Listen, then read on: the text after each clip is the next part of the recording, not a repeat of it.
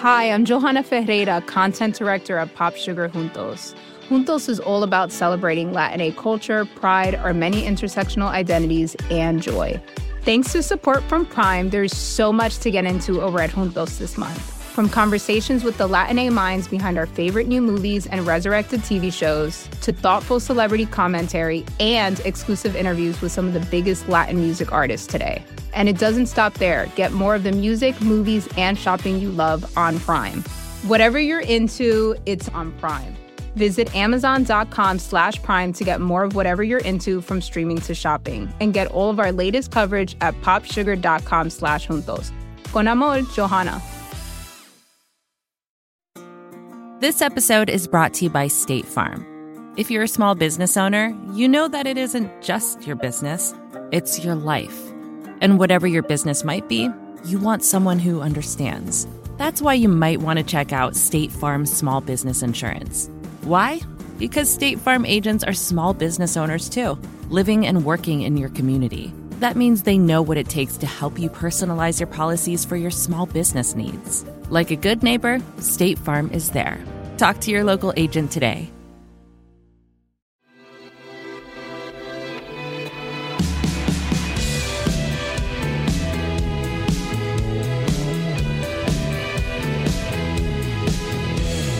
Hello, and welcome to the Ezra Klein Show, a podcast on the Vox Media Podcast Network.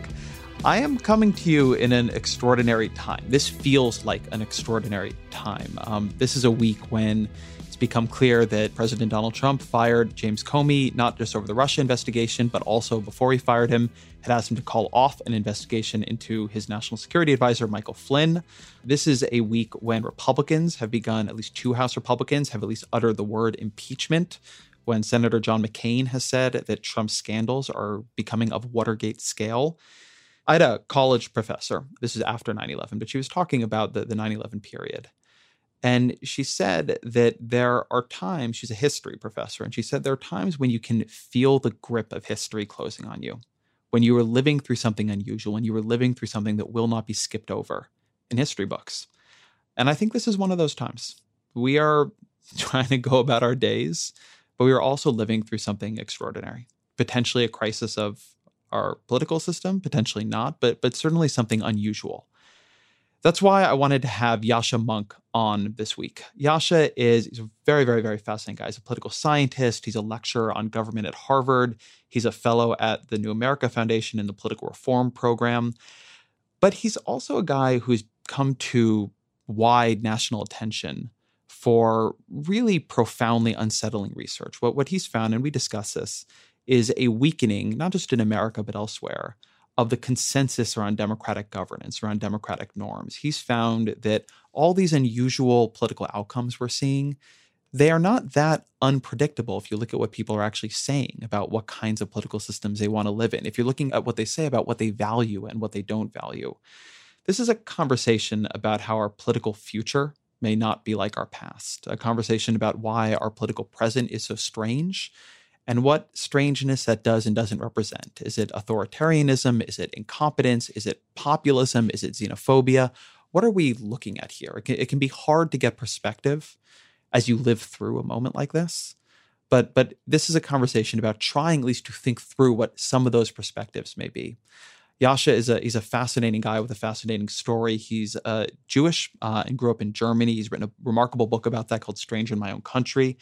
Uh, he's got a weekly column at Slate and a great podcast of his own called The Good Fight, but he's also just a very brilliant, very thoughtful guy. I enjoyed this conversation very, very much. It gave me a lot to think about. Uh, I think it'll do the same for you. A couple quick requests before we get to the conversation today. Uh, this is a good time to be listening to my other podcast, The Weeds, where I go deep on policy and the events of the day.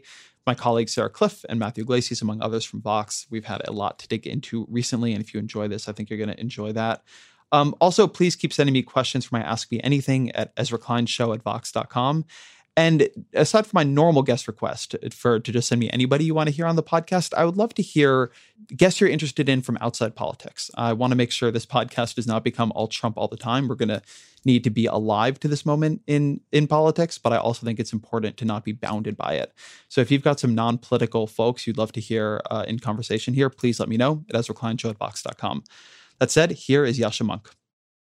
Welcome to the podcast. Thank you so much, Ezra. Here's my question for you. okay. What the hell? what the hell? How, What? how has this all happened?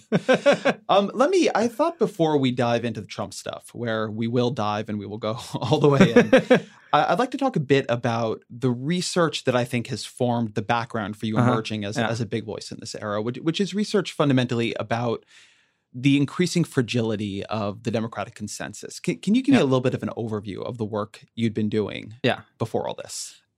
so I'm gonna, since I know that you can go deep in this show and I love this show, I'm I'm gonna sort of do a real run up to this, right? I mean, I think basically when you think of how the social sciences think about the political world over the last 50 years, there's this thing called modernization theory, right? And it's this really upbeat story where all the good things go together, and as you become wealthier, um, as people become more educated, as they come to have these more sort of liberal views, you also get a real move towards democracy with that, right? And there's this triumphalist story after World War II where people think, look, it's just a matter of time until the whole world gets together on these basic ideas of a strong economy, democracy, and all of those things, right? And then what you've seen over the last like 20, 25 years in political science and other fields of social science is starting to question that, being like, well, look, actually, it's interesting. You know, places like Saudi Arabia or the UAE, they've really developed economically through oil and other things, and we're not moving towards liberal democracy. Hey, you know what? Perhaps actually in China, you're not moving towards that. Perhaps sometimes these two things are in conflict a little bit. You have real trade offs between economic development and democracy. And then you have to ask, which is more important, right? So slowly, the sort of really upbeat consensus about modernization theory has gone away. But here's the thing there's, there's one piece of it that nobody has really challenged. And that's that once you've established a working democracy that's pretty affluent, you no longer have to worry. So once you're getting to Denmark, is what Francis Fukuyama calls, once you're in Denmark, once you're in Germany, once you're in the United States, you have quite a lot of affluence. You've had a bunch of changeovers of government for free and fair elections. That prosperous democracy is there to stay. You no longer have to worry about it. And the way that political scientists sort of made sense of that is to say that in those circumstances, democratic consolidation is a one way street. Once you've achieved it, it's safe. And it's because democracy has become the only game in town, because everybody agrees about the importance of democratic norms. There's no major people in the political system who disagree with that. So, what with my colleague Roberto Stefan Foa, we started to do is to really look at that assumption. Is that actually still true today? And what we found is that it isn't. But you would expect, you know, an overwhelming consensus on the importance of living in a democracy, an overwhelming consensus on we don't want to have anything to do with authoritarian alternatives to democracy. Nobody in the political system who has real power who just systematically flouts and violates the norms of democratic governance. And that's not longer the case, right? So people don't give as much importance to living in democracy than they used to. Um, when you look at Americans born in the 1930s and 1940s, over two thirds say it's really important to me to live in democracy, absolutely essential. When you look at millennials born since 1980, it's less than one third. Say those numbers again. Two thirds of Americans born in the 1930s to 1940s say it's very important to live in a democracy, and only one third, less than one third of millennials. Yes. That's really fascinating. It's mind boggling, right? I mean, and, and there's a lot of people who hear this and it's like, this, this just seems bizarre. And I think we just assume that there's this deep support for democracy and, and it may be eroding. And, and, and, and so what's Are there other findings like that? Yeah, so what's even more shocking is that when you look at actual support for authoritarian alternatives, you see those increasing as well. So more young people say democracy is a bad system of government. More young people say, I would love a strongman leader who doesn't have to bother with Congress and elections. More people like the idea of army rule. So when you look at 1995, one in 16 Americans, all age groups, used to think that army rule was a good system of government. Today it's still low, but it's more than twice as high. It's one in six Americans who now say army rule is a good system of government. When you only look at young and affluent Americans, it's gone from 6% in 1995 to 35% today. How do you rationalize that? So, so the, the question I'm asking is that intuitively Hmm. Does not match my experience. Now, my experience is good for nothing here, right? And anecdata is not helpful. But if one sixth of Americans or one seventh of Americans were out protesting for a military dictatorship, I'd say, Yascha, that that that totally makes sense to me. But you don't see that. Um, So, what do you think is being said in that? Because I always want to be a little bit Mm. careful about how I interpret poll Yeah. numbers like this. People can be trying to symbolically register that they don't like Barack Obama or they don't like Donald Trump. They can be trying to symbolically register just frustration with the system. They can be trolling a little bit. Sometimes you'll get these polls which are, you know, asking people, do you like Congress or head lice? And people Right. say head lice, but they probably don't really like head lice more than Congress. Nobody likes head lice. Right, right. So how what is is there a nuanced interpretation of this that you have? Do you have interpretations not just the flat numbers? Yeah, so so two things. It's really difficult to know what to make of those numbers, and I'm not actually a public opinion scholar by training. I think I came to But can you play one on a podcast? I can. Oh, absolutely. I can play anything on a podcast. But no, it, I came to look at the, these public opinion questions because I thought they were the best way of answering the specific question, which is: Is democratic consolidation a one-way street? Is there still this broad consensus around it? So, I think that there's many other ways of thinking about this question. That's only one, right? Um, look, those questions are difficult to pass. I agree. I don't know what it means in the abstract that you know a certain number of Americans say, yeah, you know, perhaps army rule isn't bad, right? Um, I want to say two things about that. The first is uh, it really helps to have a baseline, right?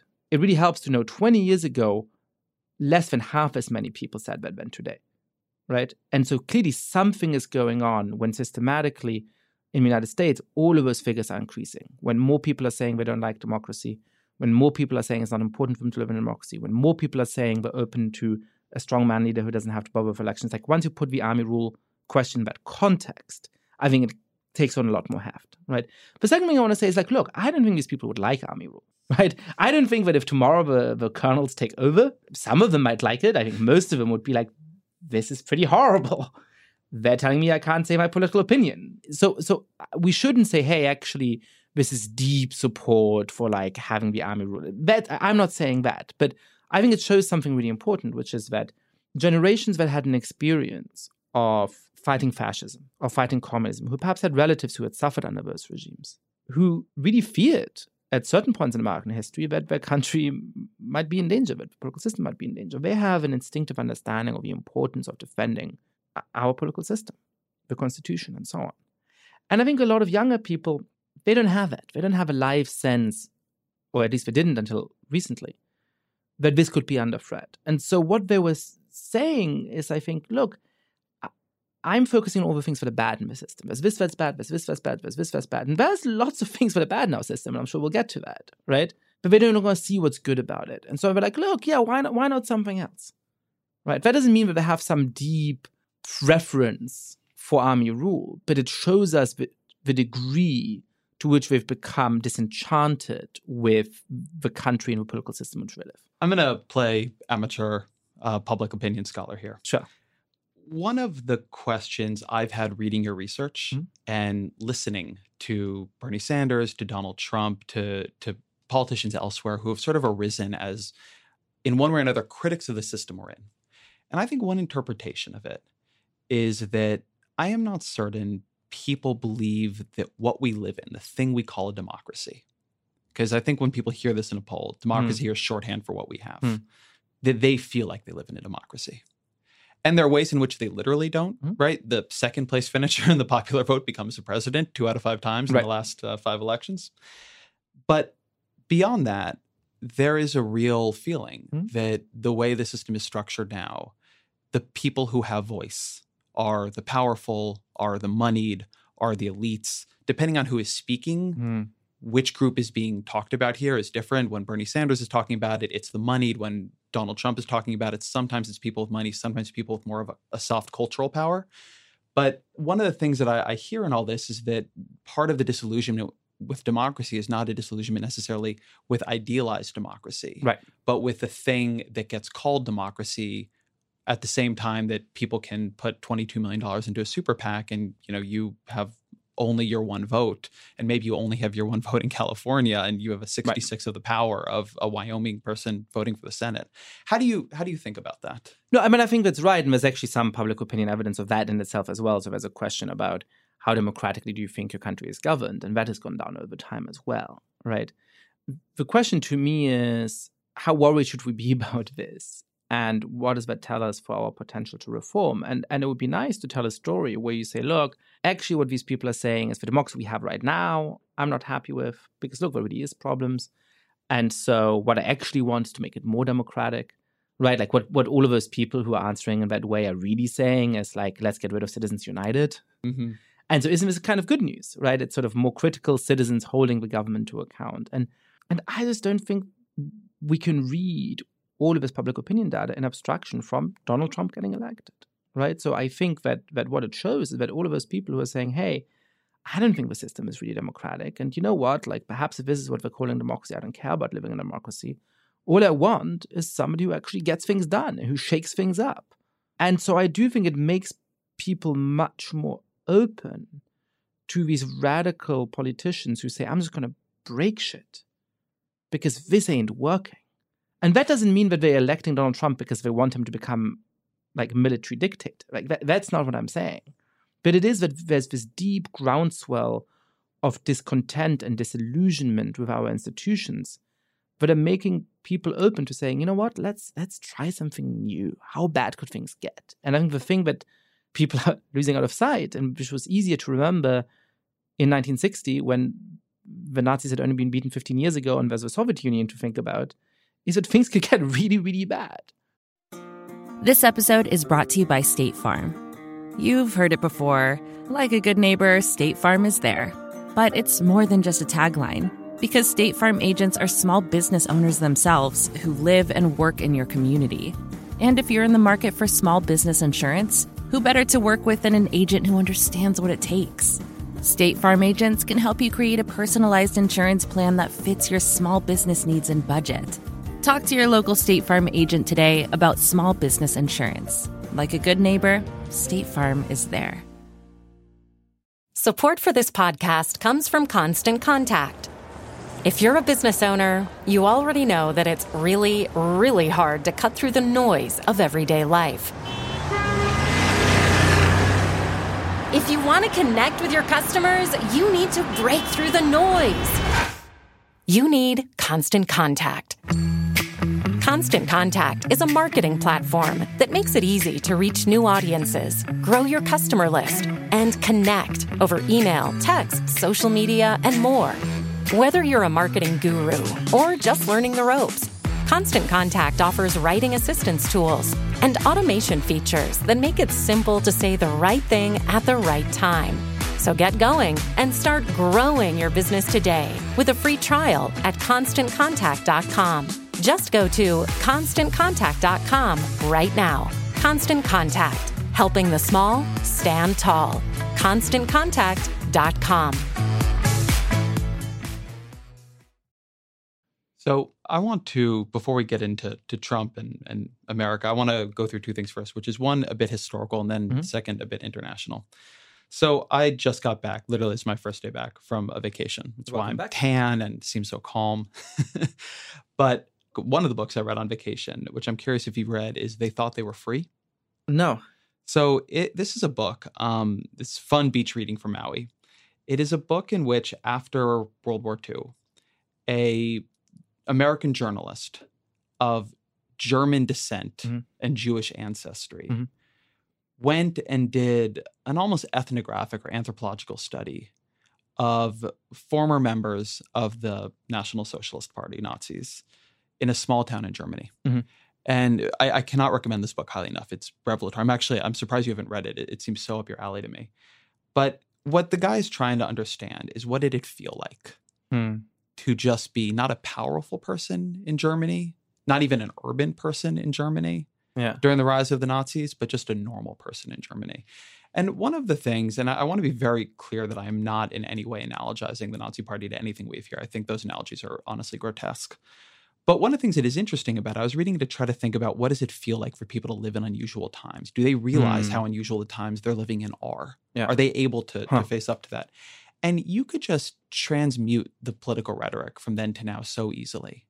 Um, there's a lot in the book because when we think of the Nazis, we think of the Holocaust. I am Jewish. I think of the Holocaust. And, you know, a lot of the book is saying these guys didn't really seem to know that much about that. Certainly when Hitler was rising, they weren't thinking that much about that. They had Mm. Jewish friends. They didn't really care that much. They were anti Semites, probably soft anti Semites for the most part. But they did have a real feeling of voicelessness in their own country. They felt they were, they called themselves little men, right? As opposed to the big men who had control over uh, world events.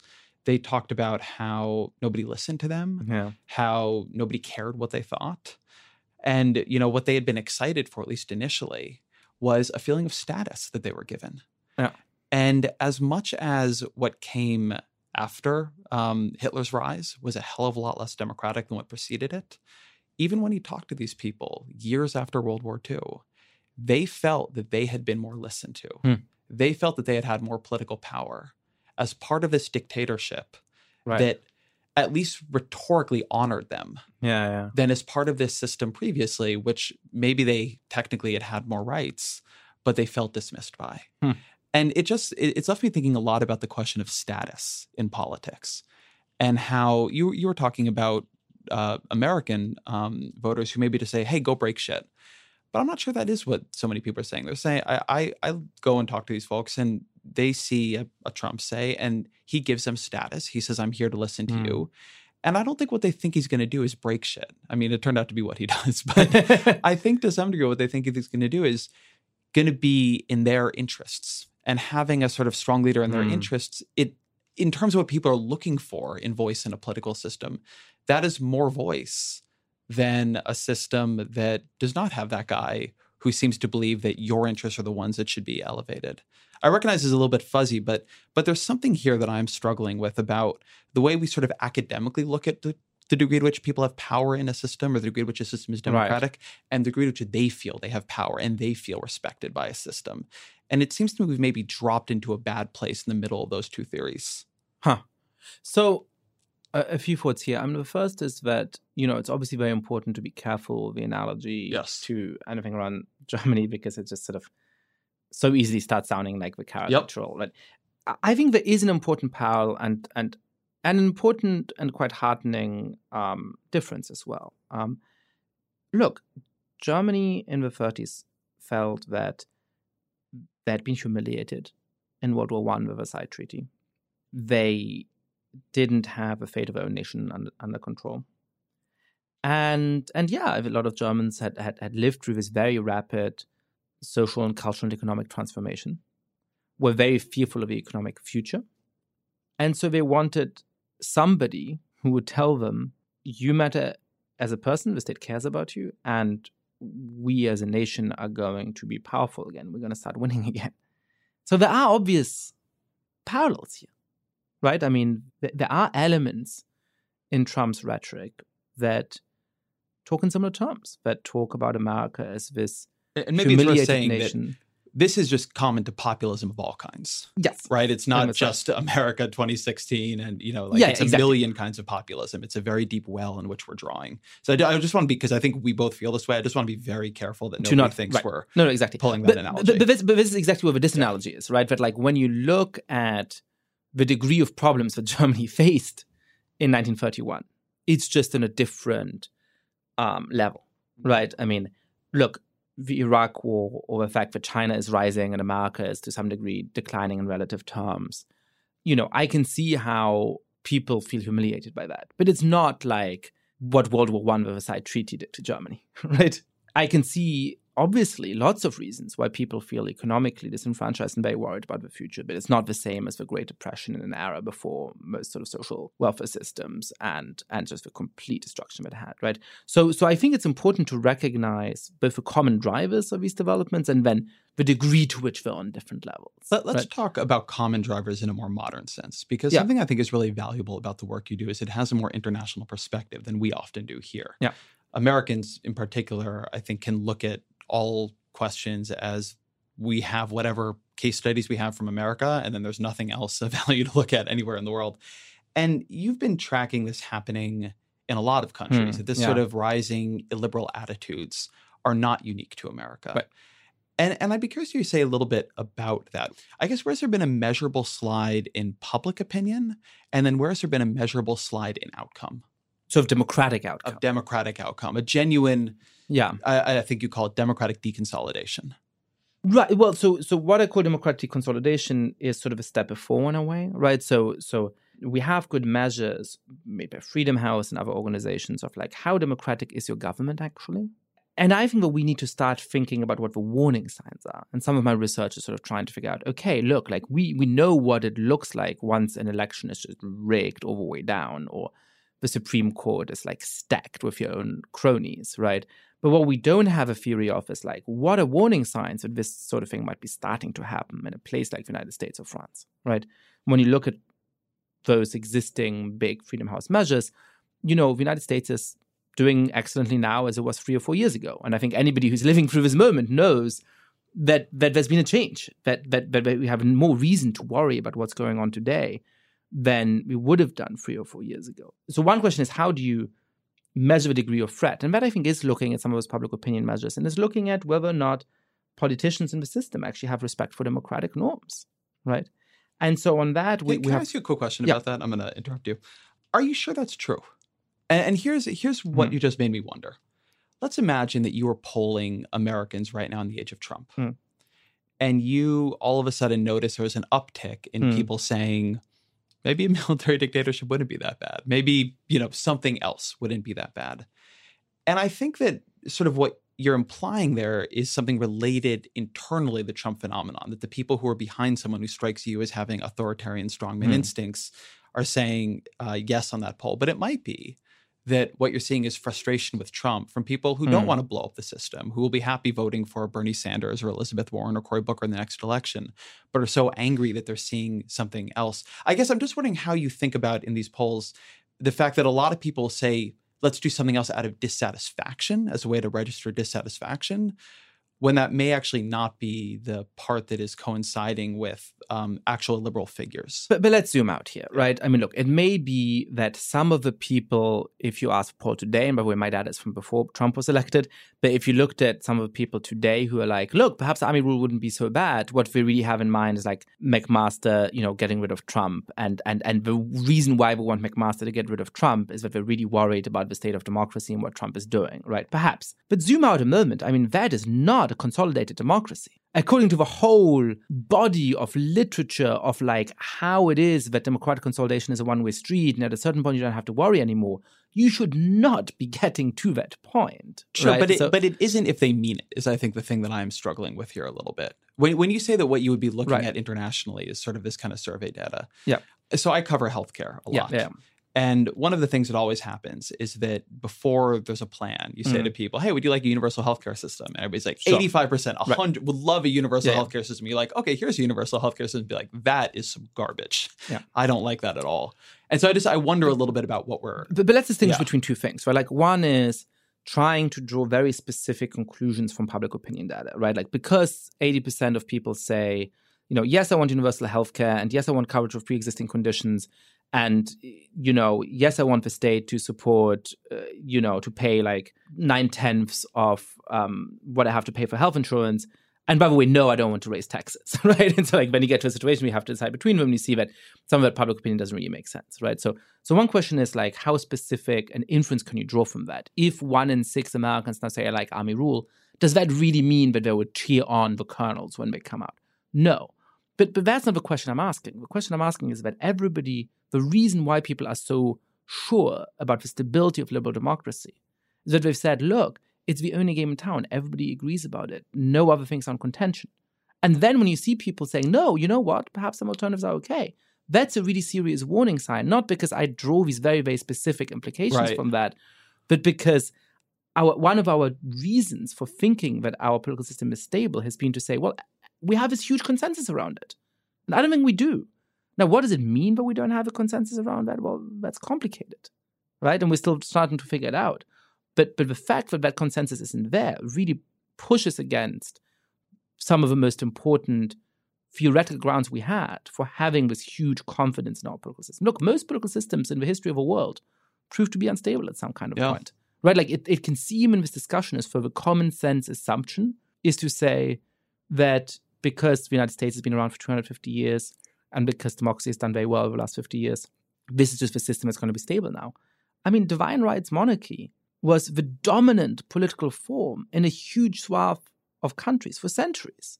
And people at the time thought, well, that's just how humans organize. That's how it's always going to be. And then a bunch of social and economic conditions changed. And one divine rights monarchy after the next started to top, right? So the question that I'm asking is can we be so confident that just because in the last 200 years in the United States, in the last 50 years in Western Europe, in the last 20 years in a few other countries in the world, democracy has been really stable, we can have this assumption that this is just the world we live in. Democracy is always going to be stable. And, and, and, and there, I think, you know, no, because look at some of the unique conditions that were in place during that period of time, right? So for most of human history, the, the, the economy grows at most at 0.1% a year, right? So you grow up, likelihood is that, you know, if you happen to live to the age of 60 or 70, which most people didn't, you're going to be about as wealthy or about as poor as you were when you grew up. There's uh, a bunch of cyclical developments. You know, if it was a good harvest, then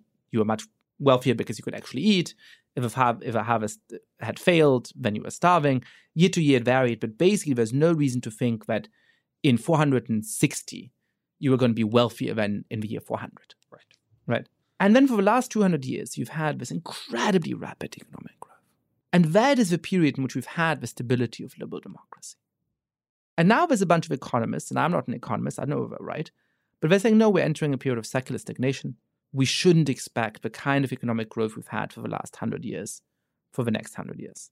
Under those conditions, would liberal democracy be stable? Is what we need for liberal democracy for our country to be relatively affluent, which it will continue to be, for us to have much more than our ancestors could have imagined, which we'll most likely continue to have? Or is the condition for the stability of liberal democracy that actually there's a real improvement in living standards from one generation to the next? So people can say, you know what, I grew up without a fridge and without a car, and now I have a fridge and a freezer and two cars and a home entertainment system. I don't know we don't have empirical evidence for answering that question, but we have to take that question seriously. And we haven't been taking that question seriously. So you came by my office four or five months ago hmm. now. And we had, um, as a reporter, you don't always have these conversations. So you know them when they happen. I had a conversation with you where it's like, I could have spent six months writing out all the article ideas that you were spewing out. And I want to follow up on what you just said uh-huh. because I had notes from that conversation that I went back over before today. And I remembered something that I wasn't able to write about, but I thought a lot about. You made this declining intergenerational mobility point to me, mm-hmm. um, th- this issue of living standards. But then you said, uh, and these are my notes, so they may not be exact, that democracy was founded amidst mono ethnic, monocultural countries. It is a historically unique experiment to turn them into multi ethnic democracies. The US had an unequal multi ethnic democracy for a very long time, but is now becoming an equal multi ethnic democracy. I found that very provocative. I've thought about it a lot since then. And I've particularly thought about the way in which it connects to the declining rate of growth in living standards. Mm-hmm. Hmm. Growth is still going. I don't want to get too far into the secular stagnation hypothesis, but who gets that growth? Yeah. Is not being very equally shared. And one fault line in that is that people sometimes they get mad at the rich who are getting that growth, and sometimes they just get mad at people who are not like them. Certainly, some of Donald Trump's appeal was it people who don't look like you, you being white America. Um, they're getting a lot of government handouts. They're coming in over the border and taking your jobs.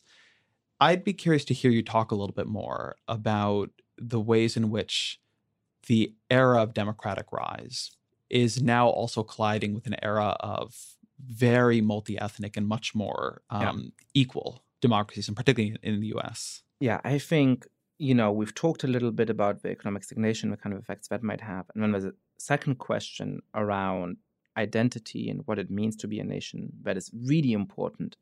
And I'm going to say something about that in a moment, and then we'll probably get to the intersection between those two, and that's where it gets mind-bogglingly complicated. And I'm still trying to make sense of it, right?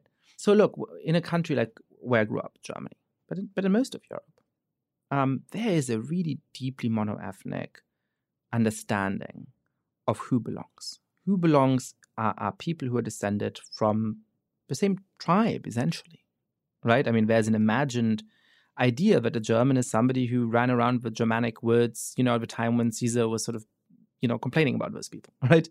And it's not, I think, a coincidence that the moment when democracy takes hold in Germany in a stable way, in Italy in a stable way, in a bunch of countries in Western Europe in a stable way, is after World War II, when because of the war and the Holocaust and expulsions afterwards, you have created these really mono-ethnic nations, these homogeneous nations, for the first time in European history, essentially. It's easier to submit to being ruled by your fellow citizens when you feel like you share all of those cultural markers, the same religion, the same history, right? And then you've had the sort of mass immigration in Europe over the last 50 years, which had a couple of interesting characteristics. The first is that it was from culturally quite different spaces, people who are easily identifiable as not quote unquote belonging to the nation because they look different um, ethnically, um, people who have different religions often, and people um, who weren't seen as long term compatriots. The German term for this, which is sort of particularly striking, but it's similar in other countries, was Gastarbeiter, a guest worker, right? So, in a way, that's a nice metaphor, right? I mean, you treat guests nicely, but also, you know, at 10 p.m., you sort of like suddenly look at your watch and they leave. So, what happens when they don't, right? And so, actually, the content hasn't thought for a very long time, but oh, damn, these people are here to stay. And we now have to either essentially have a caste society or a two class society, or we have to start really thinking of them as our compatriots. And some people embrace that and think that's good and, and it, it, it, it makes for a more liberal conception of what a German or Frenchman or an Italian is. It's more universal, it's great. And a bunch of people say, no, those aren't Germans. So in Germany, it's really striking. So you go back to 1992, now I'm coming up with public opinion stuff again. Um, you know, you ask somebody, somebody who's born in Germany to Turkish parents, more German or more Turkish? The way of asking that question, by the way, is revelatory because in the States you wouldn't ask a question in those terms. And only about a third of Germans said he's more German. 25 years later, the same pollster ran the same question again. And the exact same number of people said he's more German than Turkish. So there hasn't been a change in this in 25 years. So that's a huge challenge. Now, the States is a little different because um, it, it never was a homogeneous country, right? There was always people of different ethnicities in the country. Um, but there's a very clear racial hierarchy. Sure, you had Native Americans. Sure, you had African Americans, but they were very badly treated. And though you had people from more different nations and religions coming in, they actually still had a lot of commonality. By and large, they were European and Christian, right? Some Jews. And now, for the first time, the country has to actually grapple with making a multi ethnic society, which it always been, but an equal multi ethnic society where we're overcoming the racial hierarchy. And by the way, we've done some, made some real progress in that compared to 50 years ago. And with something that's often forgotten, I think, in discussions today, compared to 50 years ago, the United States is a much, much, much more equal society among racial lines. But it's obviously still far from being truly equal. And similarly to Europe, there are some people who embrace that equality and aspire to it and want to push it further, and some people who are really threatened by it. And that is, both of those are sort of unique experiments. We don't have many examples in human history of equal multi ethnic democracies. So we're struggling to create one. So this speaks to a debate that has been very heated and long running over the past two years, I would say, three years maybe in America, which is the rise of right wing populism, hmm. uh, which I think we again typically talk about this in America about Donald Trump, but it has it's the Le Pens in France, yep. it is Brexit uh, in England. I mean, you see this in a lot of different countries. Is it a function of economics and economic stagnation. Right. So as soon as the economies are growing well again, it'll just sort of like poof go away. Or if we had a better social safety net, it would poof go away. Um, or is it a reaction to these very sharply changing, very fast changing demographics? I mean, something I think mm-hmm. people don't always realize is that in America and then also in Europe, the demographic change, the, the racial and ethnic demographic change in the past 50 years, very rapid. 30 years has been very, very rapid, yeah. particularly in Europe because of the opening of the, the EU. A lot of the evidence I've seen has tilted me more towards the this is about changing demographics. It, mm-hmm. it was not all that heavily correlated to growth rates in the last couple of years. But I also recognize the interplay is complicated. I'm curious where where you come down on that, where where the evidence feels strongest to you. So let's take them one by one. So I think that there's a lot of really simplistic thought going on in this space. The first simplistic thought is that it has to be one or the other, right? And that's just like generally speaking, the social world is not monocausal. When really interesting big phenomena are going on, it's rarely one thing that makes it happen. Know, it's, it's often an uh, interplay, right? Well, no, it's not a bummer because it means that, it is that if you have to write things about that, it. I'm just kidding. I guess, I'm, yeah, I'm no, kidding, I, I see what you're saying. I see what you're saying. This is a dumb joke. um, so so first of all, it's not clear to me that we have to remake it one or the other. But even when you look at each of them, um, it's a little more complicated than people want to say, right? So so I've seen a lot of analyses which are, you know, does your income level predict very well whether or not you support Donald Trump? No, it doesn't. It doesn't. It doesn't. It's true. It doesn't. So it's nothing to do with the economy. I think that's such a simplistic thing to jump to. It seems to me that when you look into the granular details, it becomes much more predictive. So it's not about how wealthy are you. A, because the very poorest often aren't that tempted by forms of populism um, or, even forms of fascism historically, um, because they have direct benefits that they get from the state and they sort of need it in, in, in, a, in a bigger way. And, and precisely because it's often around resentment, it's a feeling of decline now, people at the very bottom of, of society who've always been at the bottom don't have a feeling of decline, they've always been at the bottom. But people who, who have a feeling of decline are sort of the lower middle classes, the middle classes who feel that they're slipping. Those are probably the people in the book that we're talking about, mm-hmm. right?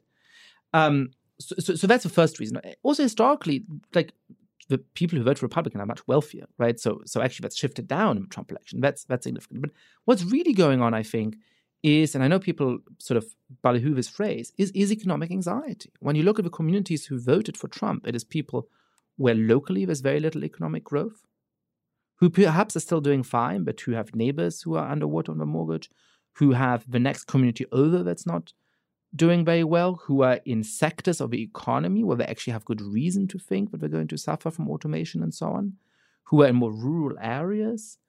Um, which which aren't profiting from globalization and technology in the way that New York City Washington D.C. and the Bay Area are. So once you start looking at slightly more detailed things there, it, becomes more of a story. And similarly for the sort of identity and, and and demographic transformation sort of thing, right? Look, there's a really simple argument against this that people weirdly don't make, but that's that, that is simplistic in exactly the same way, which is well, if it's driven by demographic transformation, why isn't New York City voting for Trump in massive numbers? Why isn't California voting for Trump in massive numbers? It's not true that the parts of a country that vote for Trump are the parts of a country that are most diverse, right? Well, we have an understanding that it's a little bit more complicated than that. Um, three quarters of American counties were more than 90% white 20 years ago and are now less than 90% white. I think that moment of a demographic transition is often when you get the most anger. So as you go from being a pretty diverse place and you have to deal with people who are not like you all of the time anyway, to being in a place that's really diverse and you have to deal with people who are not like you, you know, more often, it doesn't matter so much to people. But when you go from a place where everybody's like you, basically, and you really don't have to deal with people who don't speak perfect English, who, who have different beliefs from you, and when suddenly this is a part of your daily life, that's when people often get really, really scared. And that's true in a lot of a country. And it's true in a lot of places that voted for, for Donald Trump. Now, how do these things fit together? How do they interrelate? And, and that I think is a really important thing. I, I've thought a lot about the image of somebody who is proud of a job and that gives them an identity. You ask somebody 30 years ago who was a coal miner, somebody who works in a factory, somebody who's in a union, who are you? So the question, who are you? I think a lot of them would have said, I'm a coal miner. I'm a member of uh, Teamsters. I'm a foreman in a factory. And as they lose those jobs, and perhaps they're still doing materially okay, perhaps they're now a shift manager at Walmart, but they've now transitioned into jobs that don't give them the same identity, that don't give them the sense of collective belonging, that don't give them the same pride. And you ask them, who are you? So, well, you know what? I, am white, I'm not being treated well in this country anymore, and I'm resentful that those people over there are now doing better than me. Right? So a lot of the racial resentment, a lot of the resentment at the demographic transition, I think is itself driven by those underlying, more complicated economic fears. It's one thing to say, look, I'm twice as rich as my parents were, my kids are going to be twice as rich as me, and oh, look, that immigrant over there, he's doing really well too. Good for him. Versus, I feel like I've worked really hard all my life and I haven't gotten ahead. I, I don't have a better life than my parents. And I think my, my kids are going to be screwed. And why on earth is that immigrant over there doing okay? Right? It, it just changes the context in which we have this conversation. So, one of the things that I think is very true there and concerning there, one is that I, I continuously think people underestimate the speed of and seriousness of the democratic change we're having. The the stat yeah. I always use is that we're now at a point where a majority of infants under the age of three are non-white in America. Hmm. That's just a huge tipping point. We have not had that before. It began about two years ago that we saw that. It's going to become more so in, in the coming years. And that moment of losing a majority among the very, very young, I think people feel that in ways that are, are in some ways actually even just hard to to get through. You talked about mm. how a lot of the concern here is localized to communities or concentrated in communities that are not that diverse. But those communities are partaking in the same national culture we all are. Yeah. They turn on the Oscars and they get lectured by Chris Rock about institutional racism, right? They turn on the television and the president is an African American man. And they still get told that, you know, they're the privileged class, that they're the ones who are, you know, in, in charge. Um, and I think a, a lot of, of tensions emerge around that. But by the same token, I think it's interesting that, you know, what Trump was able to do, and I don't want to necessarily go too far down this road because I want to make sure we talk quite a bit about more what he is doing than hmm. how he rose up. But what Trump did and what Brexit did and what Le Pen did and, and other things is, I think it does require a sense, um, and it did build on a sense that, you know, nobody was being honest before this guy or this hmm. woman about who was really holding me back. Hmm. Because the elites were too politically correct. The elites were too bought off by this sort of new cultural cosmopolitanism to say honestly that, you know, when an immigrant comes here, it means he takes one of my jobs that um, if the government is going to be helping these people over here, it means that they're not helping me. And I think that there is a, particularly in an era when we are not growing as fast as we have at other points and still not growing as equally as we have at other points. I think one of the geniuses of Trump, and I talked about this on, on the podcast with Chris Hayes, uh, mm. is that he intuits the power of zero sum frameworks of politics. Yeah, yeah.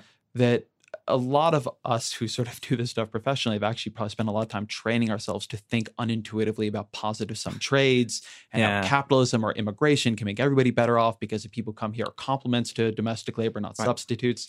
But when I just talk to people about any of this stuff, or even when I introspect uh, on how I intuitively think about it, the logic of the economy being zero sum, the logic of group competition being zero sum. One, it is at least sometimes true, right? right. Status can be zero sum at times. Um, affirmative action was a place where people felt a zero sumness mm-hmm. because there really were only so many spots in a college. And then often it just feels true, even if it isn't. Yeah, yeah. And I think that the allure of zero sum politics is much greater than people realize. And it's something that that these sort of right wing populists are the are, are are really opening back up and showing its power.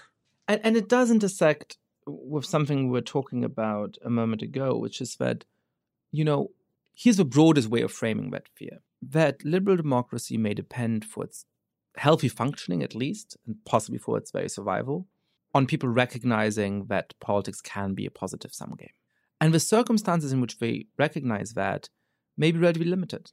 There may be circumstances of relative international peace and stability, and and huge increases in affluence right? Like when you see the cake doubling every 25 years it's easy for the rich to say well I'll, I'll take half of the new gains and let other people have more of them. When the cake still grows but it's growing more slowly and the rich say well i still want to get something out of this and they hold a lot of the societal power as they have in every society in human history including unfortunately in democracies um, they end up taking nearly all of the gains and then for the rest of the population, it is zero sum. When you look at the 99% of Americans over the last 30 years, it has been a zero sum game, right? It didn't have to be. This is a political choice or a set of political choices we've made. But as a matter of fact, the pie hasn't grown for the bulk of the American population for 30 years. So they're not that deluded in feeling like they're in a zero sum world. And then all of those tribal identities become activated. Now, you know, in terms of transformation you're talking about and, and how people perceive it and, and, and feel it, you know, I, I've been starting to think a little bit about about American identity. I, I took on American citizenship a couple of months ago. Congratulations. Thank you very much. You're, you're, you're buying you're buying the brand low. no, I'm kidding. well, I, I could not have been more proud to swear to defend the Constitution against all enemies, foreign and domestic. Can, can I ask you yeah. what taking that test felt like right now? I just mean emotionally. I, just you're you're very involved in this moment. Um, and something that I remember thinking about my civics classes growing up, and I'm, mm. my father uh, was an, an immigrant who also uh, took the citizenship test at a certain point, so I'm a little bit familiar with the test itself. Yeah. And I sometimes think about what we are asking immigrants to agree is the truth about our country, hmm. and then what they see when they turn around. Yeah, uh, I don't I don't mean to I don't think it's all different but there's something about who we present ourselves as and something about what we are struggling with now. And I'm, I'm curious, given where you are coming from, Yeah. if that felt striking to you or if that just wasn't part of that experience. It, it was. I mean, obviously, it was very much on my mind. I mean, the thing about the ceremony was that it was sort of quite beautifully done, um, and it kept emphasizing this idea of America as an immigrant nation. It was held at the JFK um, Presidential Library in Boston, um, and and one speaker after the next kept emphasizing that JFK himself was, of course, a descendant of relatively recent immigrants. Um, I even played that up. They said that he was the grandson of immigrants. I think he was actually the great grandson of immigrants when you when, when you look at it closely. Um, you know, the the judge who presided over the proceedings said that just a year before he had done a similar ceremony here, and it was very special for him because his daughter-in-law was becoming a citizen, so he himself was sort of um, making his own daughter-in-law a citizen. Um, they chose a, a, speaker, Muhammad Ali, who's the head of Carbonite, um, who is himself an immigrant and obviously Muslim, and that wasn't entirely a coincidence, right? So there was something to the setting that that that, that was emphasizing that. But but here's the thing: I, I buy that narrative deeply. Now, I don't think we've realized it. I'm not naive about the fact that America is not a, an equal multi ethnic democracy in the age of Donald Trump. But I am still more optimistic about the United States being able to think of people of any ethnicity and religion and provenance as real Americans than anywhere else in the world. Look, I come from a Jewish family as well. My grandparents grew up in a shtetl in Eastern Europe. Parents grew up in Poland, got thrown out in 68, we up in Germany and Denmark and Sweden, different parts of my family, and the United States. When you ask me, are you German? Do you feel German? It's it's complicated. I grew up there, but I never, if I mentioned I was Jewish, I wasn't quite German. It, gave me a very weird status in that society. I could go into a bakery and not mention it, and people thought I was Jewish. The moment I mentioned it, I stopped being German in an uncomplicated way. I asked my American cousin, who has exactly the same family background, Do you feel American? he looks at me like I'm crazy. What do you mean? Do I feel I am American? I was born here. I'm American, right? So there is still something in the society that makes integration succeed in a way that is not true in virtually every other society in the world, with the exception of Canada, one or two other places. So I buy this narrative. One of the reasons why I wanted to become American is that I think if multi ethnic democracy is going to work anywhere in the world, it's going to be here. And that's what I want to fight for and fight for in part against some of the political forces we see at the moment.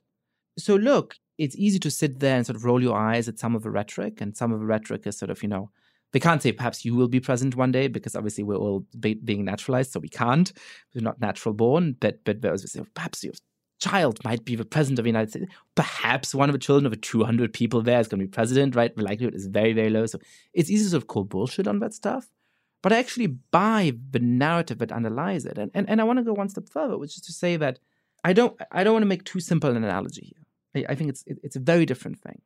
But I grew up Jewish in Germany being treated incredibly well most of the time, with people who were deeply ashamed of a country's past, whose most ardent and honest and admirable desire was to show to me their contrition and the love of the Jews.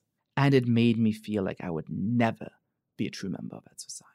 And I think that it's difficult to think about that at the same time as, as Donald Trump is going around spewing the most horrible hatred um, uh, about different ethnic groups, right? Like this is a luxury problem to have, and I recognize that. But we have to keep that in our mind. But we have to have a sense of what is an American that builds on some of those myths, which are half truths, as myths always are, but which are aspirations as well. And we have to retain some idea of what will it mean to become an American where we, we struggle against some of that institutional racism. We struggle against some of the open racism we see coming from various politicians.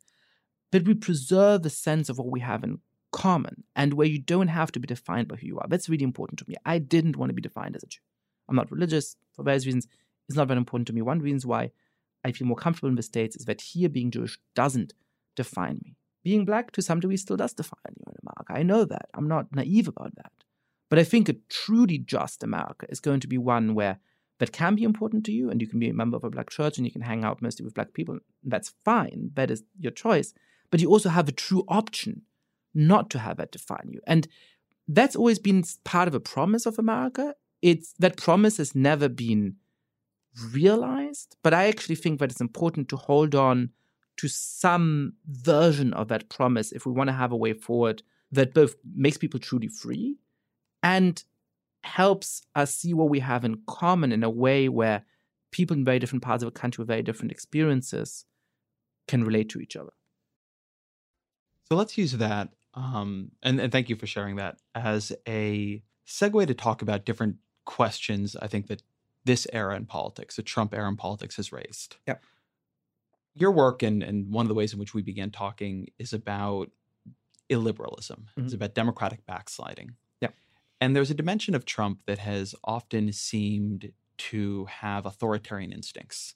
He's praised authoritarians in other parts of the world literally for being authoritarians. When you hear him say what he yeah. likes about a Kim yeah. Jong Un or Saddam Hussein or Vladimir Putin, he'll often, in case he thought it was just a coincidence right. that he happens to like overworld no, dictators, yeah. he will call out that you know they're not bothering with due process; they just kill the terrorists or whatever it might be. Um, you know, he's a guy who just clearly does not believe in the role of the media, even he's very obsessed with it. Does not sort of see it as a safeguard of anything particularly important has been pretty dismissive of other American institutions at, at different points. And yet, one of the things I ask, I talk to a lot. I spend probably most of my time now in reporting, talking to Republicans. And I always ask them, what do you think that coverage from people like me, people who are critical mm. of Trump, is getting wrong? And the thing that, that they tell me all the time is that this hysteria that he'll be a dictator, an authoritarian. They say, look at look at what is happening here. This guy is in, they, they will frequently say, this guy is completely incompetent. It's the Keystone cops up there. Mm. There are dangers from incompetence, but there's not a danger to American institutions, not from a guy who is operating his government like this. So, my question is compared to the eve of the inauguration, which is about when we last spoke, mm. when I think that you had a lot of concern about a more illiberal architecture uh, being constructed how are you feeling about that? How are you feeling about not if Trump is a good or bad president, but the threat Trump's instinctual illiberalism does or does not pose to American institutions? So, so instinctual illiberalism is exactly right. So, uh, let me talk a little bit about societies in which democracy has come under real threat. Um, places like Poland and Hungary, which are not by any stretch the United States. They're far less wealthy. They have far, far less of a history of stable democratic institutions. But they are countries that, that political scientists were really hopeful about. But five or 10 years ago, they said, look, Poland is the best case of post communist transition to democracy. Um, it has all of these good signs. Its economy has done very well. It's, it has a really active civil society. It's had lots of turnover of government for free and fair elections. This is coming pretty close to a stable, consolidated democracy. and that turned out to be wrong. And actually, some of those warning signs that we've been talking about earlier in our conversation could have predicted that and we ignored them. But here's the main point. The, the people who took over, like Kaczynski in Poland, or Orban in Hungary, but also people like Putin in Russia, Erdogan in Turkey, Modi in India, they share a bunch of similar characteristics. They say the establishment will have you believe that it's really difficult to solve all of these problems, to keep doubling the standard of living of people every 25 years or whatever, right? Well, they're lying to you. Politics is actually really, really simple. The problem is that the establishment is corrupt and self serving, and then cahoots with minorities. They care more about refugees or Muslims or whatever it is than they care about real Poles or Hungarians or whatever like you. And so, what you need to do is to elect me. I represent the people, I have common sense. I'm going to fight for what ordinary people want. I'm going to give them a voice, and then everything is solved. Now, what happens is that they get into power, they get into government, and they can't solve all of these problems because these problems are really complicated. So they have to tell a story. And what story do they tell? They say, it's sabotage. I'm persecuted. The problem is that there's still the old elites that have power in the system. And they're stopping me from doing the things I need to do. So we need to crush them. We need to get rid of media freedom. We need to get rid of the power of courts to stop the things that I want to do. We need to undermine the independence of institutions. And that very quickly builds a really hierarchical democracy. It still has elections every now and again, but it doesn't have freedom for the opposition to organize and speak freely. And so those countries become captured quite quickly. They have this sort of formal democracy, um, but they really are no longer in a true way democratic. Now, when I look at Donald Trump, I see exactly the same narrative, exactly the same instincts. But you are right, with the difference that some of those people, like Orban and Kaczynski, are ideologues. And they're smart. And they have a vision of where they want the country to go. and they systematically take the steps to increase the power and undermine the independence of other institutions and so on. And I see someone like Donald Trump, and I he he has all the same instincts and he loves those people. He says that he likes those people and he speaks in exactly the same ways. But I don't think that Trump sort of has a vision of by 2020 I need to have undermined the power of the Supreme Court and stacked the bureaucracy and and here's my plan for doing it. I, I don't think he does that, right? So the question is, will he stumble in an authoritarian direction early enough and with enough force that he can actually push the system in that direction? Well, I think he seems to be screwing it up, which is good news. Um, I mean, I think um, he both missed his chance on a couple of things. So, on stuff like the Supreme Court, he ended up nominating Neil Gorsuch, who's not somebody I agree with on lots and lots of things, but who is not a crony who's going to vote for whatever he wants. So he missed some easy opportunities. Um, and he's been so blatant in the opportunity he tried to take, like firing the head of the FBI, but it's created a counter reaction. And you take those two things together, and I think that hopefully, touch wood, we are doing a better job of containing some of his danger, some of his illiberal energy, some of his attacks on democratic norms than I feared might happen if he played his cards smartly three months ago. I, I want to maybe draw this distinction between instinctual and ideological mm-hmm. in illiberalism because I, I think it's important. And I think that there are ways in which exculpatory is too strong of a word, but there are ways in which I think this conversation could be unfair to Trump. Um, let me give the example maybe of Trump's war with the media, his quote unquote war with the media, and his firing of James Comey. I think those two things are among the most illiberal campaigns that he has waged. Mm-hmm. And yet, they do not, in either case, seem to me to be motivated with him by a principled view on his point, or even a thought through view of what the media should be like, that it should be less powerful. I think he just wants it to be nicer to him and what's interesting about him, just to finish the thought, is that he does not like he gets angry at the media, but is very, very helpful to it. Is consistently giving the New York Times and the Washington Post mm. huge scoops. He gives them an early look at his budget. I mean, there are ways that he could he could even it would be so easy for him to just give his scoops to Fox News and Breitbart. Yeah. Right. That would actually be a very effective way of strangling um, some of these institutions. He could even just give more to the Wall Street Journal, which is at least somewhat more pro-Trump than than the Times and the Post at this point. But but he doesn't. His his his anger is somehow severed from the action there. Mm-hmm. He just gets mad. He yells at them. He scolds them. He's like in an abusive relationship with them. And then James Comey, I think, was also interesting. I think that is a single Donald Trump firing the director of the FBI because the director of the FBI was launching or feeding an investigation on on Trump's campaign's ties to Russia is I think probably the single most liberal thing Trump has done. Absolutely, no doubt. And yet, I, I sort of agree with Dave. Well, when does this podcast air? I want to be sure that there's not sort of Tuesday. 24 yeah, hours between. You know, okay, so we're, we're going to so, bring this out quick as of today. as of today, right? Yes. Um, but even there, it seems to me that he did not do anything with a plan. He just wanted this guy to stop being on TV saying bad things about him. And Donald Trump's like his whole life, like literally, the dude fires people he doesn't like. He became famous for firing people on whims on mm. television. Mm. And so he did it.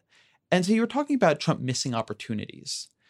And I don't think that he, I've come to believe that he doesn't view these as opportunities. Agreed. That they're just, it's all just kind of happening. And there's something about him that's just, it's very, it's all there my wife said, I, don't think she would uh, be upset about me saying this because I also thought it was a very smart point.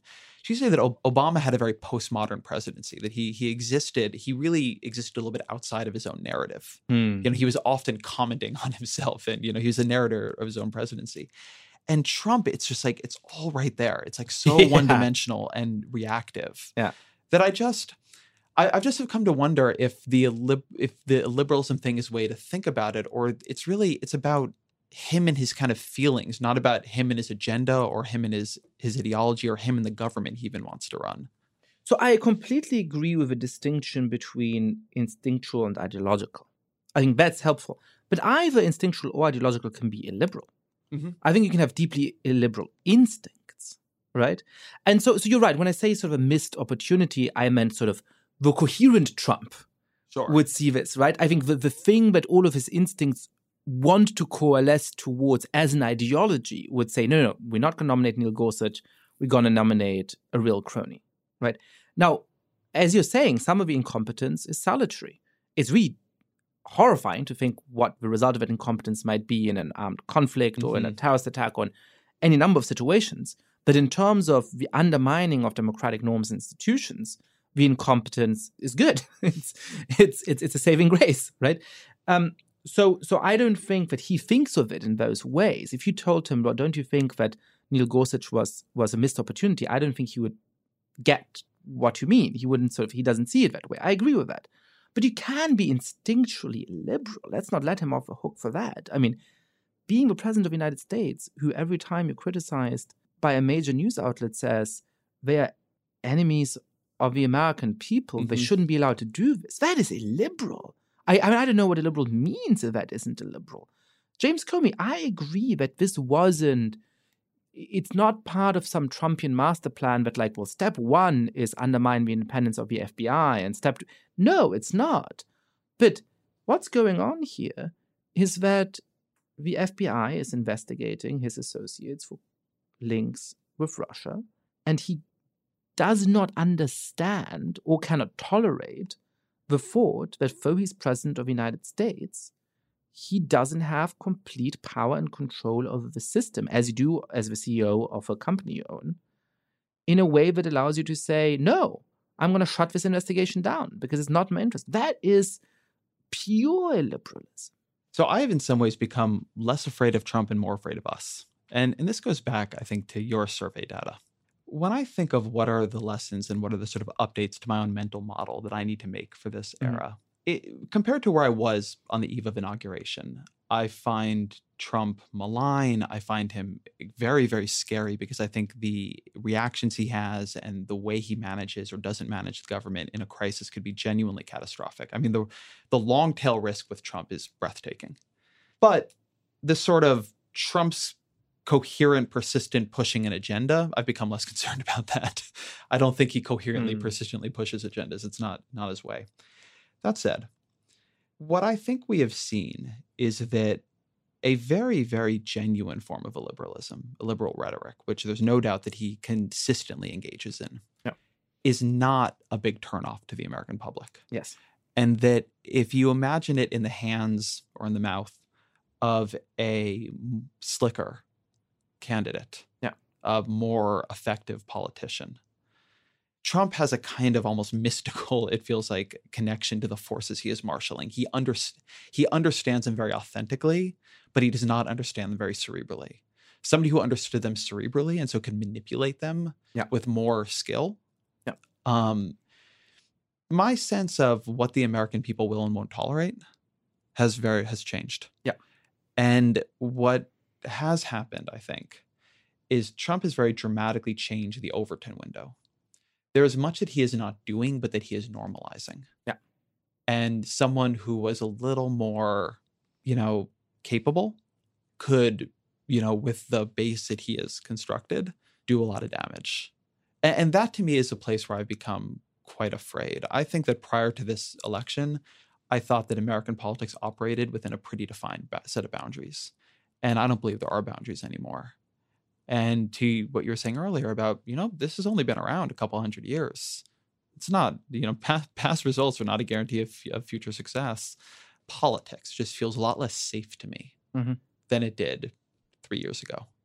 I couldn't agree more. I think that's exactly right. I mean, most Republicans, you talk to them more than I do, for I've been having interesting conversations with sort of never Trumpers on the conservative side. Most Republicans don't like Trump they don't see themselves in Trump, but they've gone along with a heck of a lot. Now, if you think about somebody who was much better at cloaking the liberal instincts and much better at the same time at pursuing an, a liberal ideology in a strategic manner, who didn't have so many just personal failings to attack him for, who didn't just needlessly reveal classified information in a meeting where he like he doesn't really get anything out of doing it. It's just like a stupid thing he does. You know, think of how popular that person could be right now.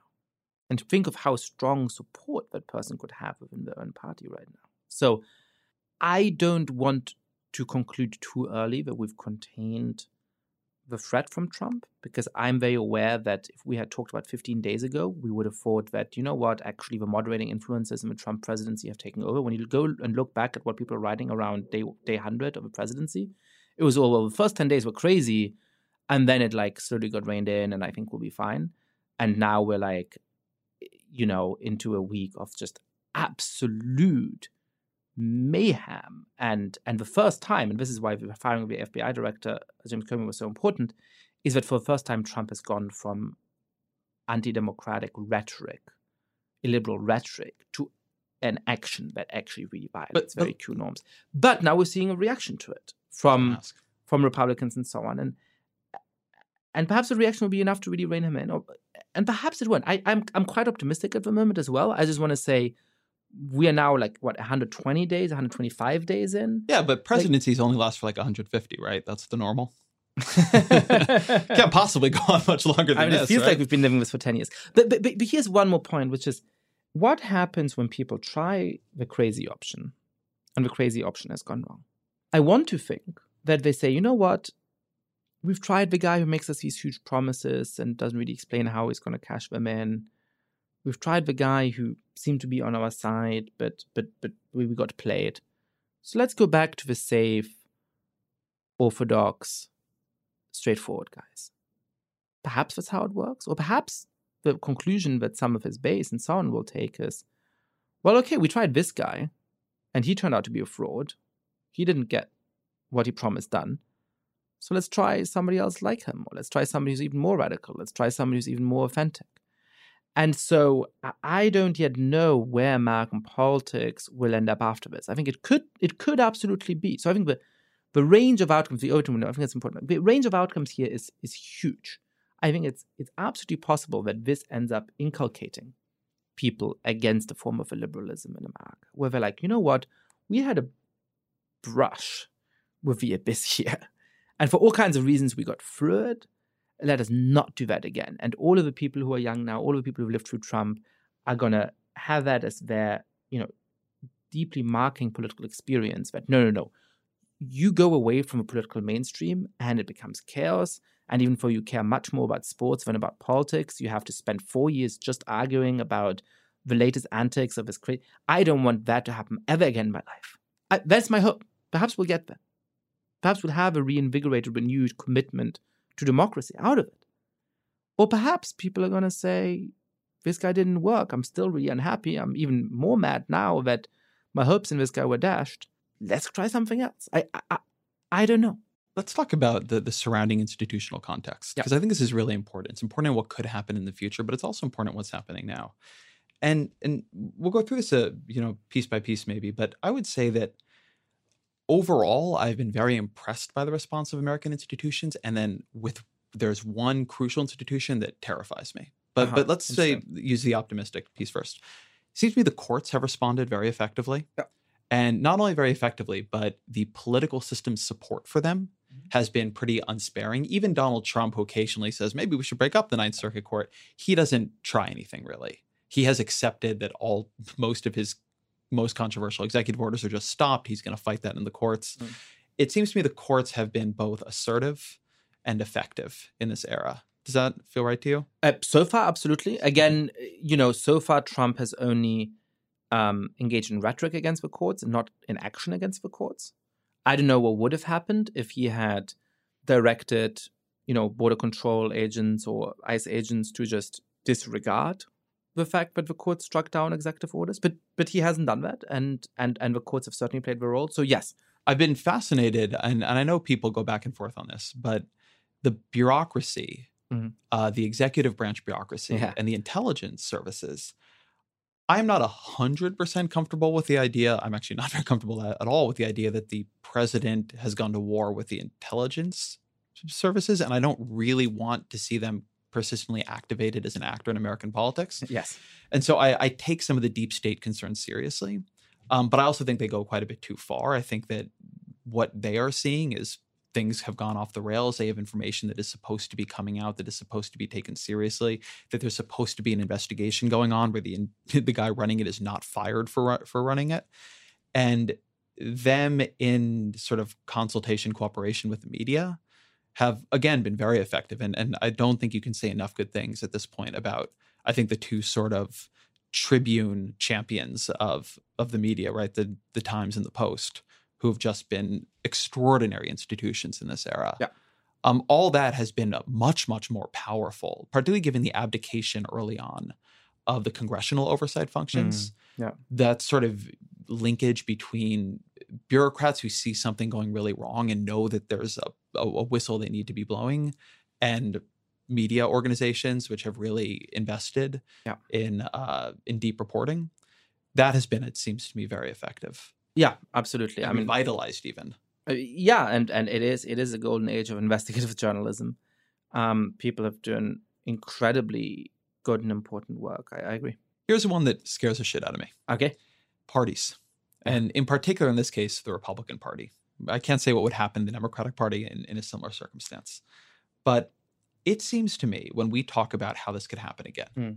that the fundamental weakness that we saw here was parties have lost the capability and the republican party in particular which had been weakening before trump have lost the capability to set boundaries on their own nominating processes yeah. Republicans for years had been losing primaries where they had qualified people to like sort of like unqualified outsider candidates. You can go back to things like um, O'Donnell in Delaware. I mean, there were very strange Tea Party wins during this period. Sharron Angle in Nevada, they lost elections because of this.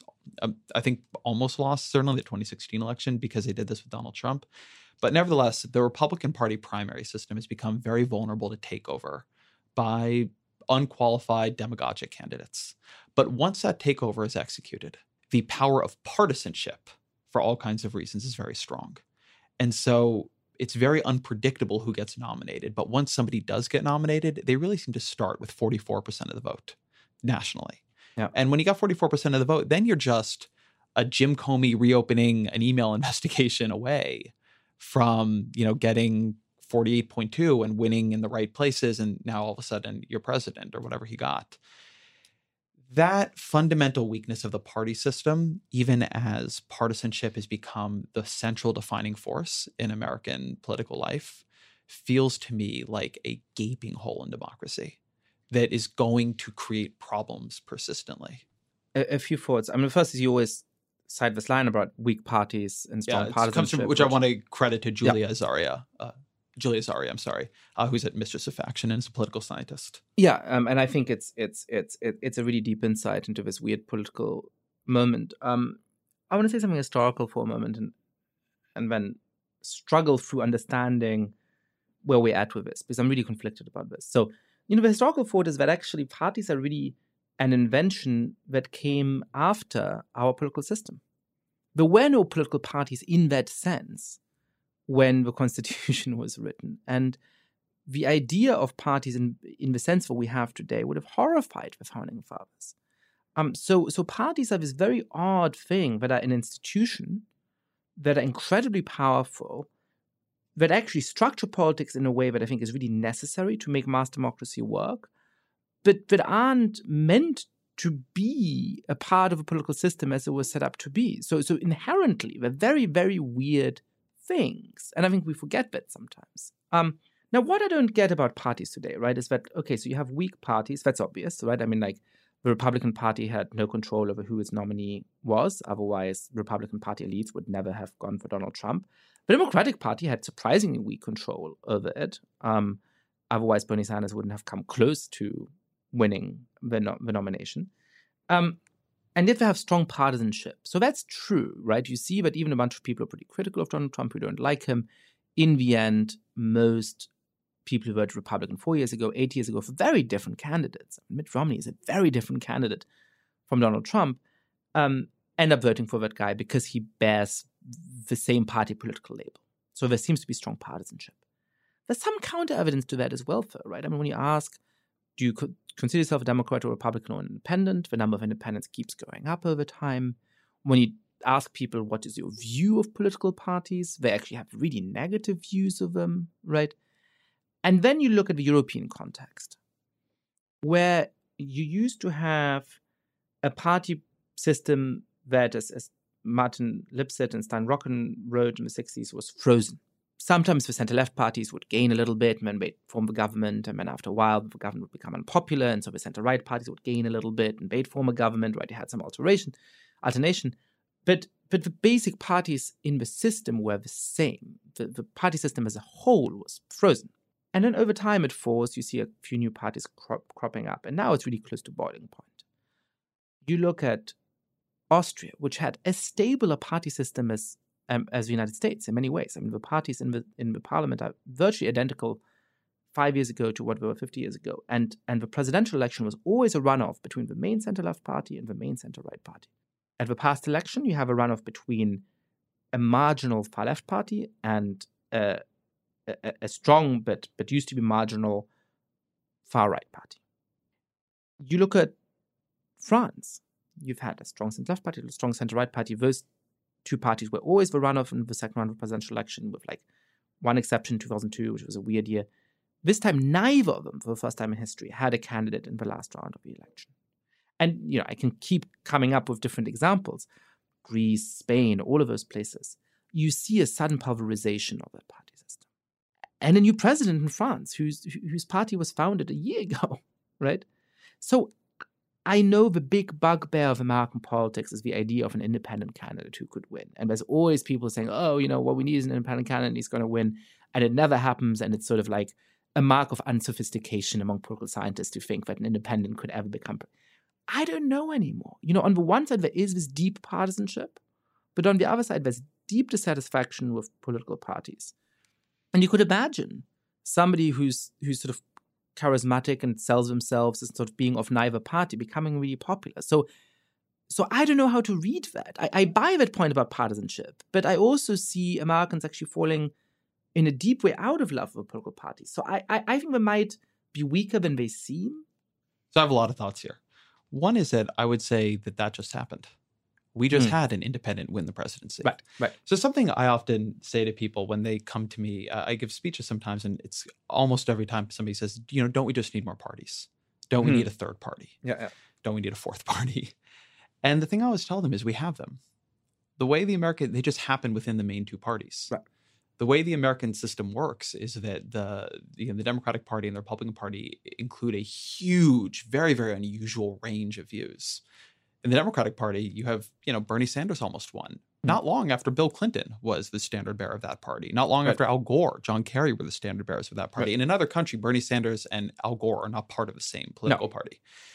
And in the Republican Party, a guy who almost ran as a reform candidate for president, however many years ago that was, Donald Trump, he won. Donald Trump is an independent candidate for president who took over the Republican Party. Now, the fact that he had to take over the Republican Party did mean that he was yoked to the Republican Party in certain ways. So he's more, um, he's outsourcing more of his agenda to Paul Ryan in the House. Mm. I mean, there, there, are, there are ways in which this matters. But particularly given the weakening of the parties, I just think what we're seeing is very rapid changes in their character. Yeah. And um, we will call the the party that nominates Donald Trump the Republican Party but it is quite a different institution than the party that nominated George W. Bush. To your point about independence, I'm actually writing a very long piece about this huh. right now. Um, I'll, I'll, just give you one stat that I just find so amazing. Uh, there's a guy named Corwin Smidt, a political scientist, who did a, a, paper that I don't remember the name of offhand, but I've written about it. If you search Ezra Klein, Corwin Smidt, Vox, you'll find it. And what he found was that he was looking at why there are so many more what he called floating voters, voters mm-hmm. who actually move between parties in different elections. And he was trying to answer the exact question you're asking. He said, on the one hand, we seem to have more consistent party loyalty and voting patterns than we've ever had. Yeah. But we also have more self described independence than we've ever had. How can these two things coexist? He comes up with a couple answers, but the, the, the fact point that I, I just cannot get over is what he shows is that a self described independent in recent elections mm. is more stable in which party they vote for than a self described strong partisan was in the 1970s. Huh. So in the 1970s, if you said on yeah. the American National Election Survey, I am a strong Democrat, you are more likely to vote for a Republican than somebody who calls themselves an independent today. Interesting. And th- I think that the, the argument he comes to, which I find pretty persuasive, is that as a party so polarized ideologically, one, you may not like your party that much, but you really fear the other party. Like mm. if you hmm. look at how people's opinions on political parties have changed, their opinion about their political party hasn't changed that much. Right. It's that they really their opinion about the other, Other one has yeah. plummeted. And if you look at you know things that measure fear of the other party, perception of threat of the other party, you know, would it be a disaster for the country if they won? All that has gone way way up. When you look at what happened with Trump, and this is one of the big ways that I think about explaining his election, you know, one of the questions was, well, why didn't more people desert him? Um, a lot of Republicans said this guy's not qualified. You know, he's not honest. I don't trust him. Well, if you look at exit polling, 52% of Trump voters said they voted against Clinton. Right. And what the parties are good at doing, partisanship is, I think, a little bit overrated. Negative partisanship is Yeah, wildly yeah. underrated. Mm. And in terms of how they function in the political system, though, they they create the same thing. They lock you into one party, even if you're doing it because you fear the other folks, uh, rather than the, the other way around. One more point from the Smidt paper, which I think helps, you know, put a nice uh, gloss on this, is that he shows that people who have high levels of political information back in the day, they were less clear on the differences between the two parties than people who have low levels of political information today. And the reason is not that anybody was lying about how much information they have. The reason is that the parties are now much further apart. Right, right. So it is much easier to know where the disagreements are, Mhm. and it is much harder to jump over the divide, right? Even if you did think Donald Trump was awful, if you're pro life Right. and you think Barack Obama's been a weak leader and you've been told Hillary Clinton is a criminal, you know what? Maybe you suck it up and you do it and you, you vote for Mm. Trump anyway, which I think is what a lot of people did. So I'm not sure. I, I think the story is complicated, but I'm not sure it's contradictory. I think the parties are weak, but the preferences against the other party are very strong. I think independents mostly aren't independent. And I think there's a real uh, danger here. I think that it is very easy to imagine. I mean, we're, we watched it happen demagogues taking over one or the other party, but then starting from this huge base of support, Right, right. which is the sort of counter other party vote. Yeah, and that's I mean that's I, I think you used to talk about that a little bit in the run up to the election that sort of your hunch a year or so ago and my hunch a year or so ago would have been that you know the base number you start with is not that high when you have a crazy candidate, right? A candidate doesn't really represent anything in the political tradition of that party and so on. They become a nominee. They don't start at 40. They might start at 30, right, or 20.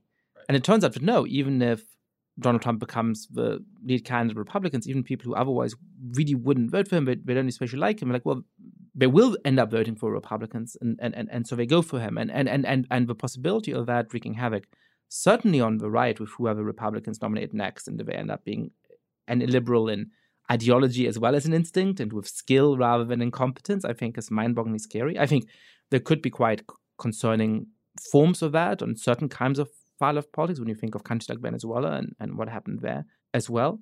But I, I- you know, I think that the distinction you drew between partisanship and negative partisanship is really interesting because the mechanism there really matters. If what we're saying is, look, people aren't really happy about the parties and so on, but in the end, they always vote for the same party because in the end, they have some deep sense of loyalty to their political party. And here's one story you could tell. Look, like Republicans and even independents who normally vote Republican, they didn't like Donald Trump. But in the end, they stood in the voting booth and they said, you know, I've always voted for Republicans. My dad has always voted for Republicans. I just cannot stomach betraying the Republicans, right? That would be one story. That's not what happened, right? What they did is that they stood in the voting booth and said, well, I don't trust the Republicans generally. I don't especially like Donald Trump, but my God, am I scared of Hillary Clinton. Now, that means that there's much more space for a third option than in the other story. If what's driving the regularity of a vote is partisanship, then we're not going to jump to a third option. If what's driving it is negative partisanship, then once you have a candidate who looks viable, they may actually be willing to go over. Now, as I'm saying, I know there's the bugbear of American politics. It never happens. I'm just struck looking at Europe by the fact that 10 years ago, the idea that neither of the major political parties would be ruling today in Greece and France and Austria, and it looking like a bunch of other countries following suit would have seemed as crazy as thinking that somebody who's not a Democrat or Republican could win in the States 10 years from now. So I'm just starting to think through what implications that might have for American politics. I actually, I totally buy that. I, I think that as much as I buy the sort of traditional explanation of why third parties haven't prospered in America, I think that if you're looking in the last couple of years and you're, you're confident that the future will be like the past, you're Yeah. you're missing something sort of profound. So that's the takeaway from this conversation, right? Like you, you just cannot have confidence that the future will be like the past in any respect. And it might be, right? It might be, but, But, we just cannot be sure in the way that we would have been. And you and I would have been a year or two ago. I think that is a good point to end. So here's the final question: as always, what are three books that you've read? Um, could be on these subjects, could be on others that have influenced you that you think people should read. I- love John Stuart Mill. I think John Stuart Mill just expresses some of the animating thoughts and principles, but even more so aspirations of a decent politics and and and of our political system. Still, just about better than anybody else, and and certainly in a much more visionary way. Uh, He was not a sort of milk toast liberal in the sense that the ideals he stood for were incredibly radical and out there at the time. Um, on liberty is the obvious book to read, and it has renewed relevance today. But but actually, I think a, a deeper book in some ways is the subjection of women, which speaks about the fact that it is a deep injustice to women in the 19th century that the husbands acquire sort of real rights and, and dominion over them, and and that injustice needs to be remedied. But it's actually also an injustice to men, because they lose the ability and the vision of what it is to be in a relationship of equals. But when you're given that power legally in a relationship, you actually become incapable of understanding what it is to be in an equal relationship with your partner as well. And I think that's something that, by analogy, we should think about today as well. That we need to go back towards thinking what society do we want to construct collectively? And how is it in all of our interests to think f- through a new identity of what it is to be an American, rather than just as a matter of obligation towards people who are suffering. It's that too, but it's not just that. So that's so John Stuart Mill. The second thing I love V.S. Naipaul in general. A House for Mr. Biswas is actually in some ways not my, my favorite of his novels, but I think it has the deepest point, which is a really deep investigation into what it is to be cripplingly poor and what it means to struggle against that poverty. And I think it's really important for it, it's inculcated me, I think, against this idea that sort of the nobility of poverty and how generous people are when they're poor and so on. I think it shows that no doubt some people are incredibly noble even for the poor and they are so generous even for the poor.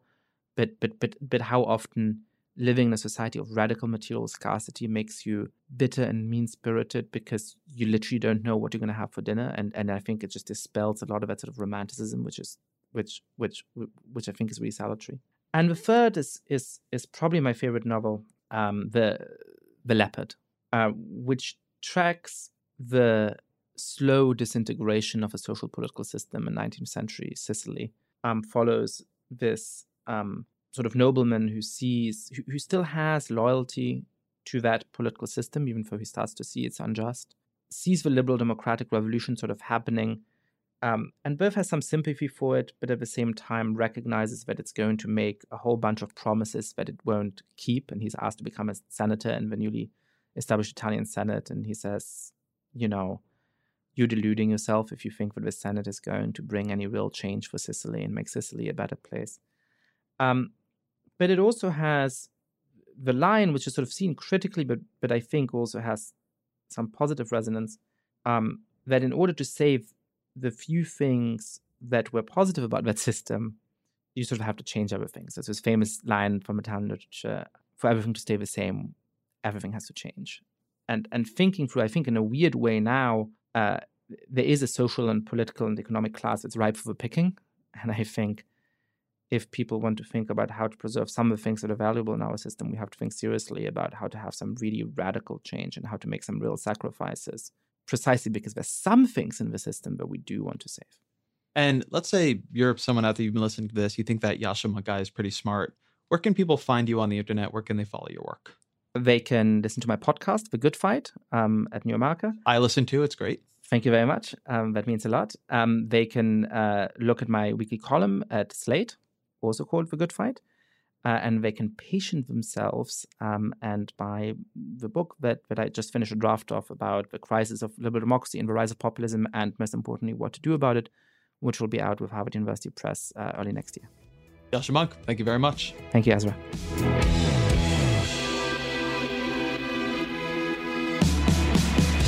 Thank you to Yascha Mounk. That was a great conversation. I hope you enjoyed it as much as I did. Thank you to my producers, Peter Leonard and Byrd Pinkerton. The Ezra Klein Show is a Vox Media podcast, and we'll be back next week.